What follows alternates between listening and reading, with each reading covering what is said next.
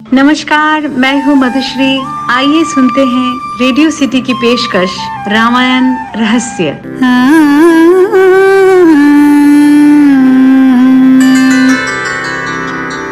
आदि राम आदिराम तपोवनादिगमनम् हत्यामृगं काञ्चनम् जटायुमरणं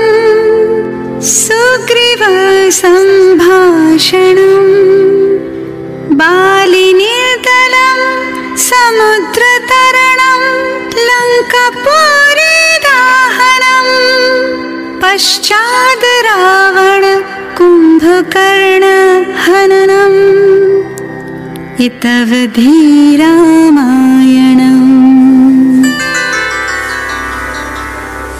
रामायण की लीला त्रिदेव द्वारा मनुष्यों के जीवन में कर्तव्य, प्रेम, नैतिकता, लोक कल्याण और समाज व्यवस्था की स्थापना हेतु किया गया, क्योंकि रामायण मानव जीवन के उद्धार के लिए भगवान विष्णु का मानवीय रूप था। इसीलिए उसे रामचरित्र मानस कहा जाता है। विवाह के बाद राजा दशरथ सबके साथ वापस अयोध्या आ गए। राजा अब खुशी खुशी राज करने लगे। समय बीतता गया और राजा दशरथ अब बूढ़े हो रहे थे। उन्होंने श्री रामचंद्र जी को अयोध्या का राज्य कार्य देकर गुरु वशिष्ठ जी के कहने पर एक शुभ दिन श्री रामचंद्र जी का राज्य अभिषेक करने के लिए निश्चित किया गया। सारी प्रजा को जब ये खबर मिली कि श्री राम उनके राजा बनने वाले हैं तो प्रजावासियों की खुशी का ठिकाना नहीं रहा। सबके चेहरे पर हँसी बिखरी हुई थी। इन सभी चेहरों में एक चेहरा ऐसा भी था जिसमें दुख और बदले का भाव नज़र आ रहा था। वो चेहरा कोई और नहीं महारानी केकई की दासी मंथरा का था। वो दुखी होकर महारानी केकई के पास गई। अरे मंथरा कहाँ रह गई थी? तूने सुना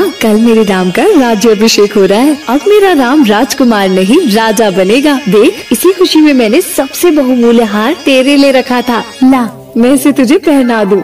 मेरे गले में मत डालो रानी मेरा गला काट डालो जिससे तुम्हारे बुरे दिन मैं अपनी आँखों से ना देखूँ। राम के राज तिलक की घोषणा से पहले राजा ने तुझे भनक भी पड़ने दी राजा दशरथ और महारानी केकई के विवाह से पूर्व एक युद्ध के दौरान केकई ने राजा दशरथ के प्राण की रक्षा की थी राजकुमारी केकई सुंदर थी राजा दशरथ ने उनसे विवाह का निर्णय किया। रानी केकई ने राजा से दो वचन मांगे। राजा दशरथ तैयार हो गए और दोनों का विवाह हो गया। मेरी भोली रानी, जीतने की सोच कि कैसे राम की जगह तेरा बेटा भरत राजा बने। याद रख, सही समय पर सही पासा फेंक। याद कर, तेरे पास महाराज के दो वचन बाकी हैं, जिन्हें अब मांगने का सही समय आ गया है। मंत्रा की बातों में आकर रानी ने अपना चेहरा दुखी बना दिया और रोते हुए कोप भवन में सो गई। राजा दशरथ तक जब ये बात पहुँची तो वो तुरंत ही रानी के महल में पहुँचे। ऐसी हालत में देखकर उन्हें बड़ा दुख हुआ। वो केकई से बहुत प्रेम करते थे। उन्होंने पूछा देवी कैकेयी तुम्हारा यूँ चुप रहना हमें तनिक भी नहीं भा रहा। तुम जो चाहो वो हम तुम्हें दे सकते हैं। हम तुम्हें वचन देते हैं। मुझे तो बस मेरे वो दो वरदान चाहिए। एक अयोध्या का राज मेरे बेटे भरत को मिले राम को नहीं और दूसरा राम को चौदह वर्ष का वनवास दिया जाए। आप देना ना चाहे तो रघुकुल रीत सदा चली आई। प्राण जाए, पर वचन न जाए। श्री राम ने शीघ्र ही निश्चय किया कि उनकी वजह से उनके पिता का दिया हुआ वचन नहीं टूट सकता और उन्होंने वन में जाने का निर्णय लिया। राजा दशरथ साथ पूरे अयोध्या में मानो विपदा टूट पड़ी हो। जब वो चौदह साल के वनवास के लिए जा रहे थे, तब भरत अयोध्या में नहीं थे। वो अपने नाना के घर गए हुए थे। जब राजा दशरथ की मृत्यु हुई, तब उनके कोई भी पुत्र उनके पास नहीं थे और राजा दशरथ पुत्र के वियोग में रोते रोते स्वर्ग को प्रस्थान कर गए। रामचंद्र जी के जाने के बाद भरत जी को उनके नाना जी के घर से बुलवाया गया। भरत जी अयोध्या वापस आ गए। उन्हें जैसे ही सारी कहानी पता चली, वो क्रोध से माता केकई के पास गए। एक लंबे वाद विवाद के बाद भरत माता केकई से रुष्ट होकर वहाँ से चले गए। राजा दशरथ की मृत्यु के बाद रानी को भी अपनी मांगों पर बहुत पश्चाताप हुआ। भरत जी ने शीघ्र ही अपने पिता दशरथ का उचित दाह दाह संस्कार किया। इसके बाद भरत जी रामचंद्र जी को वापस लाने के लिए जंगल में निकल गए। भरत जी जंगल में अपने साथ अयोध्या की सेना लेकर भी गए थे, जिससे लक्ष्मण जी के मन में यह संदेह उत्पन्न हो गया कि भरत श्री राम से युद्ध करने के लिए आ रहे हैं। भगवान श्री राम ने लक्ष्मण जी को समझाया और कहा, नहीं लक्ष्मण, भरत ऐसा नहीं है। मैं अभी एक इशारा करूँ तो वो तुम्हें सारा राज्य दे सकता है।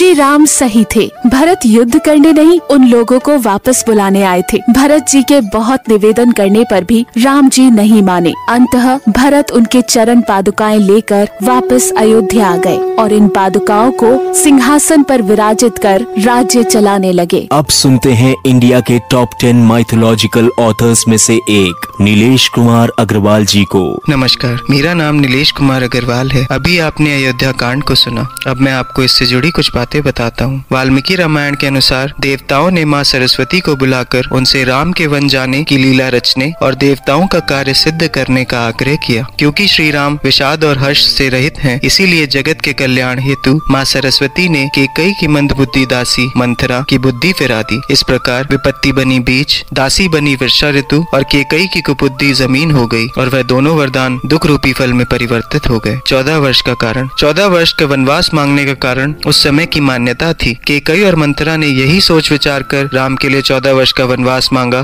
कि दंडक वन में चौदह वर्ष तक पेड़ की छाल, जानवरों की खाल पहनने और बालों को जटाजूट बनाकर जीवन जीते हुए राम अपना पूरा जीवन तपस्या जैसे ही जीने लगेंगे। राजा दशरथ जन्म विष्णु पुराण के चतुर्थ अंश के चौथे अध्याय के अनुसार दशरथ के पिता राजा अज और माता इंदुमती थी। मनु और शत्रुपा ने एक पैर पर खड़े होकर भगवान विष्णु की छह हज़ार वर्ष तक कठिन तपस्या की और भगवान विष्णु को प्रसन्न कर उनसे वरदान मांगा कि भगवान विष्णु उनके पुत्र के रूप में जन्म ले, जिस कारण त्रेता युग में मनु राजा दशरथ और शत्रुपा ने माँ कौशल्या के रूप में विष्णु रूप राम को जन्म दिया। जियत राम बिदु बदनु निहारा, राम बिरा करी मरनु सवारा। अर्थात जीने और मरने का फल तो दशरथ जी ने ही पाया, जिनका निर्मल यश अनेकों ब्रह्मांडों में छा गया। क्योंकि जीते जी, उन्हें श्री रामचंद्र जी के चंद्रमा के समान मुख को देखने का सुख प्राप्त हुआ और श्री राम के विरह को निमित्ति बनाकर उन्होंने अपना मरण भी सुधार लिया।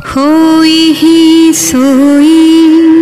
जो राम रची राखा